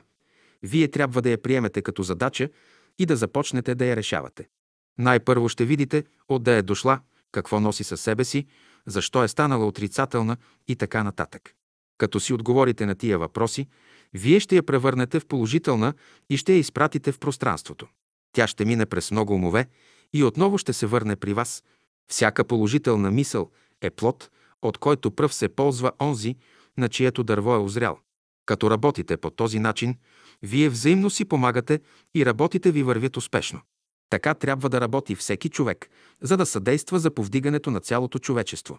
Дойде ли в ума на човека отрицателна мисъл, той трябва да я превърне в положителна и да я изпрати в света, да мине през умовете на хората, да даде плод и отново да се върне при този, който я проектирал в пространството. С обработването на отрицателните мисли и превръщането им в положителни, вие подобрявате както своя живот, така и живота на своите ближни. Ако всички хора работят по този начин, те ще създадат около себе си една магнетична среда. Животът трябва да се превърне в музика и поезия, а не в проза. Отрицателните мисли, чувства, постъпки на хората съставят прозата на живота. Прочетете ли нещо от тази проза, започнете да го превръщате в поезия. Това е задачата на всеки човек, който е дошъл на Земята. Уравновесяване. Задачата на всеки човек е да разбира своите мисли и чувства, да знае какво отношение съществува между тях, за да може разумно да се ползва от енергията, която те съдържат. Една лоша и една добра мисъл могат да уравновесят енергиите си. Следователно, ако една лоша мисъл влезе в ума ви, не се борете с нея, да я изхвърлите навън, но веднага поставете срещу нея една добра мисъл. Ако употребите насилие или зло срещу нея, тя ще удвои енергиите си и ще причини най-големи пакости. На лошото и на злото отговаряйте с добро. Ако сте недоволни със сърцето си, бъдете доволни с ума си. Ако сте недоволни с ума си, бъдете доволни със сърцето си. На недоволство в чувствата, турете доволство в мислите. На недоволство в мислите, турете доволство в чувствата. Това подразбира економия на енергиите в човешкия организъм. Това подразбира смяна на състоянията. Така се повдигнали всички хора, които наричаме велики. Така те са уравновесили енергиите на своя характер. И тъй съединявайте една мисъл на доволство с едно чувство на недоволство. Изобщо съединявай недоволството с доволство, отдето и да иде то. Хармонизиране. Всеки християнин. Всяка вечер, преди да си легне, той трябва да прегледа състоянието на своите мисли и чувства и ако намери някаква неизправност в тях, да приложи известен метод, чрез който да ги хармонизира. Преустройване. Мислите и чувствата на човека са разхвърляни, т.е. нехармонично поставени. Защо? Защото условията, при които живеете, не са благоприятни. Какво трябва да правите? Да преустроите вашия ум, вашето сърце. Как ще ги преустроите? Като вложите в тях ново съдържание, нови мисли и нови чувства. Ако вашите мисли са разхвърляни, ще ги тъчете. Всеки ден ще мислиш. Ако не мислиш, ако не туреш тия нишки в едно, ако не събираш тази енергия в себе си, какво друго ще работиш? Затова мислите трябва да се изтъчат. Изправяне. Ако една ваша мисъл не може да изправи едно ваше чувство или желание, или ако едно чувство не може да изправи една мисъл, вие сте осъдени на големи страдания. Вашите мисли, чувства и действия представляват сили, с които можете да манипулирате при изправяне на по-грешките си. Както художникът работи върху една картина, докато я нарисува точно според оригинала, така и ученикът трябва да работи върху всяка своя мисъл, докато я изправи. Много от вашите мисли са криви и изопачени. Вие трябва да работите върху тях, да ги изправите. Някои считат, че всяка тяхна мисъл е божествена. И щом е божествена, тя е безпогрешна. Не е така. Не всяка мисъл, която минава през главата на човека е божествена. Вие трябва да изучавате мислите си, да дойдете до положение да различавате кои са божествени и кои човешки. В човешките мисли има грешки, в божествените няма. Като анализирате мислите си, ще се стремите да ги прилагате. Та казвам, в самата ви мисъл трябва да има музика, в самите ви чувства трябва да има музика и в постъпките ви трябва да има музика. Тогава ще дойде външната музика, която имаме. Тя ще се изрази обективно в мислите, чувствата и постъпките. Ми бемол е импулс на човешката мисъл.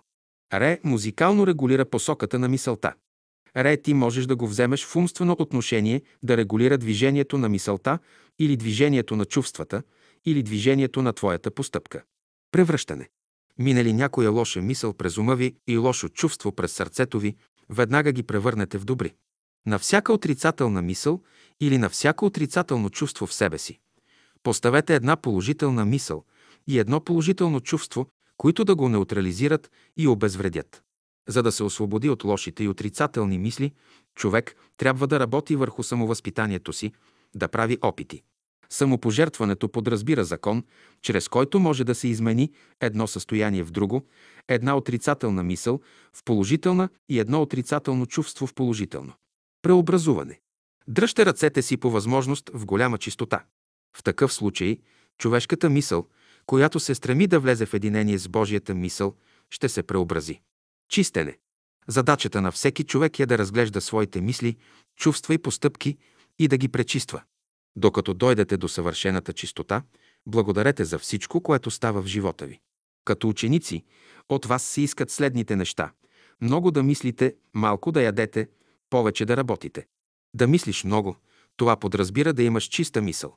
Каквото предприеме с мисълта си, човек трябва да го очисти от всички примеси. Остане ли нещо нечисто в мисълта му, без да иска, той опетнява и себе си, и своите ближни. Човек трябва да има чисти мисли и чисти чувства, като вътрешен морал в себе си. Има ли този морал, човек ще има предвид благото на ближните си като свое благо. Да яде човек малко, това значи да не преяжда нито в мисли, нито в чувства. Всяко преяждане в физическия, духовния или умствения свят води към пресищане. Пресищането пък е причина за ред болезнени състояния. Не влагай нищо непотребно в мислите и в чувствата си. Всичко непотребно внася смут и нечистота в човека. Възпитаване. Има известни чувства и желания в човека, които трябва да се ограничават. Такива чувства и желания трябва да се възпитават. Обаче има чувства и желания в човека, които трябва да се задоволяват. Всяко естествено желание трябва да се задоволи. То дава подтик на човека. Ако не можете да възпитате своите мисли и чувства, и те, като вашия син, ще турят край на живота ви. Контрол. От вас, като ученици, се изисква да контролирате мислите и желанията си. Какво значи и да контролирате една мисъл? Да контролирате една мисъл, това значи да проследите направлението, посоката й, отде иде и къде отива и според разбиранията ви, или да й дадете път, или да я трансформирате, или да спрете движението й. За това трябва да правите опити, да различавате коя мисъл откъде иде и на къде отива. Човек не може да мисли всичко, каквото му дойде на ума. Човек сам трябва да ограничава ума си от известни мисли, сърцето си от известни желания, които носят отрова в себе си. Окултната наука дава ред методи за контролиране на човешките мисли и чувства. Колкото и да отрича факта, че мислите и чувствата са вън от контрола на волята, това лесно може да се докаже. Достатъчно е да ви ободе някой сигла, за да подскочите веднага и да измените състоянието си, да дойдете даже до избухване. Избухването, разгневяването е процес извън волевия контрол. Ученикът трябва да контролира, да знае къде колко кръв да изпраща по тялото си. Когато е силно възбуден, т.е. разгневен, той трябва да изтегли излишната кръв от онези мозъчни центрове, които са причина за възбудата и да я изпрати към уния центрове, които имат по-малко кръв. Като дойде до положение правилно да регулира силите на своя организъм, ученикът ще даде правилна насока на мисълта си. Щом мисли право, той ще чувства и действа правилно. Предпазване. Човек трябва да познава свойствата на своите мисли и чувства, както и тия, които идат отвън. Като знае свойствата на мислите и чувствата, той може да се предпазва от уния, които действат като бомби. Дойдете ли до мисли и чувства, които имат свойство да избухват, не ги пипайте. Ако са чужди, не ги приемайте в себе си. Оставете ги вън от вас, да не предизвикат някакво разрушение в организма ви. Човек трябва да има будно съзнание, да разбира и най-скритите си мисли и желания и да си дава отчет за тях. Има мисли в човека, които са в състояние да го умъртвят. Има и такива мисли, които могат да го възкресят. Ако пееш правилно, мисълта се подобрява. Кои мисли могат да се трансформират? Добрите или лошите? Може ли лошата мисъл да се трансформира в добра? Лошата мисъл може да се замести с добра, но не и да се трансферира в добра. Чрез правилното дишане ще пречистите мислите си. Ние сега се събираме и четем някои молитви, за да помогнем да се измени човешката мисъл. Искаме най-първо да изменим човешката мисъл. Да изменим човешкото чувство до някъде, понеже и там има дисхармония. Хармонизиране. Една от задачите на ученика е да владее ума и сърцето си, т.е. своите мисли и чувства, своите сили и способности. Те трябва да бъдат под контрола на разумната воля. Мозъкът е орган на мисълта. Затова ще се научите първо да владеете отделните центрове като изразители на различните умствени способности. Ясновидецът вижда, че от мозъка излизат хиляди нишки в различни направления, по които минават различни течения. От мозъка тия течения отиват по цялото тяло. Те обхващат и мозъка, и сърцето. От тук се явява различието между мислите и чувствата от човека. Не само това, но теченията на научната мисъл се различават от обикновената. Колкото по-силни са теченията в един мозъчен център, толкова по-голяма е неговата дейност. Който не разбира направлението на тези течения и не може да ги трансформира, излага се на опасност. За пример, теченията, които минават в задната част на мозъка, събуждат нисшите чувства от човека и ако не може да ги владее, той изпада в големи изкушения. Седалището на нисшите чувства е в задната част на мозъка. Там живеят цели племена от нисши същества, които влияят на човешката мисъл. И тъй, за да владее човек силите на мозъка си, има различни методи, които трябва да се прилагат правилно. Бог е поставил силите на човешкия мозък в хармония. Следователно, човек трябва да се пази от всичко, което нарушава тази хармония. Щеславието, гордостта, страхът, гневът са сили, които нарушават хармонията в мозъка. Любовта е единствената сила, която хармонизира, т.е. настройва нещата. Усилване. За да усилиш мисълта, трябва да й придадеш известен цвят. Цветовете носят сила в себе си. Трябва да разбираш законите на цветовете, на червения, портокаления, жълтия, зеления, ясно-синия, тъмно-синия и виолетовия. За да сме здрави. Процесът на мисълта трябва да проникне дълбоко в битието на човека, който всяка сутрин, при ставане още, трябва да каже «Аз трябва да мисля като Бога, трябва да обичам тъй, както Той обича». Още със ставането от сън, внесете поне една малка божествена мисъл в ума си и по едно малко божествено чувство в сърцето си, за да осмислите своя живот. Ако човек не мисли върху това, което Бог е създал, той не може да се ползва от живота, който е скрит в цялата природа. Човек трябва да държи в ума си мисълта, всеки ден да придобива по нещо ново в своите възгледи за живота, за природата и за Бога. Кой и каквито дефекти има, кой от каквото е лишен, нека каже в себе си. Ще стане това, ще го постигна, ще направя.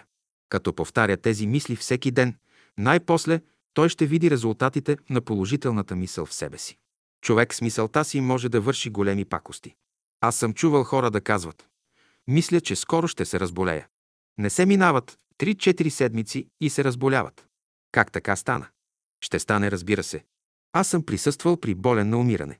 Но той казва, ще оздравея, няма да умра, по никой начин не отивам на онзи свят. След три седмици виждам този човек оздравял. Ако ти дойде мисълта, че ще се разболееш, ще си кажеш, вярно е, всеки човек, който се е родил, все ще се разболее. Но като мине болестта, аз ще бъда здрав. Като ти дойде мисълта да станеш цар, кажи да се възцари Божията правда. Подчертай подпиши отдолу и то ще стане. Някой казва, аз ще умра. Роди ли се човек, той ще умре. Ти трябва да кажеш, след като умра, ще оживея. Задръжте в ума си следната мисъл. В света съществува само една връзка. Тя е връзката с Божественото съзнание, която е в сила да помогне на всички хора, на всички живи същества, от най-малките до най-големите. Следователно, каквото да се случи в живота ви, дръжте в ума си мисълта, че вие имате връзка с Божественото съзнание, което при никакви условия в живота няма да ви изостави. Дръжте в ума си мисълта – любов към Бога. С тази мисъл ще разрешавате всички въпроси. Тя е ключ в живота на човека. Концентрация. Съсредоточаване. Ще спазвате следния закон. Каквато работа и да започвате в даден момент, умът ви трябва да присъства изцяло. За да може да се справя с всички свои енергии в себе си, били те положителни или отрицателни, човек трябва да изучава закона на концентрирането. Първото важно нещо за вас е да се учите на концентриране. За всеки даден случай ще бъдете заети само с една идея. Концентрираш ли в даден случай ума си в една посока, ти ще можеш да разрешиш задачата си по-лесно. Лесното и правилното решение на всяка задача зависи от концентрирането на ума. Ако можеш да концентрираш своите мисли и чувства всецяло в една посока, ти ще разрешиш скоро своята задача. Ако не можеш да се концентрираш, в тебе ще има борба, колебание и ще мине дълго време, без да разрешиш нещо. Вие, като ученици, трябва да имате способността да се концентрирате. Ще започнете с малките неща, ще правите микроскопически опити. Ученикът без концентриране на ума не е ученик. Концентрирането е необходимо за всинца ви. За да не попадате под влиянието на тъмните сили в природата, вие трябва да правите опити, да съсредоточавате мисълта си, да бъдете господар на мислите и чувствата си. Докато не постигнете това, вие всякога ще бъдете жертва на чужди мисли и желания. Колкото по-дълго време се държи една мисъл в ума, толкова тя е по-полезна. Не трябва само да се държи дълго време, но трябва да се обработва.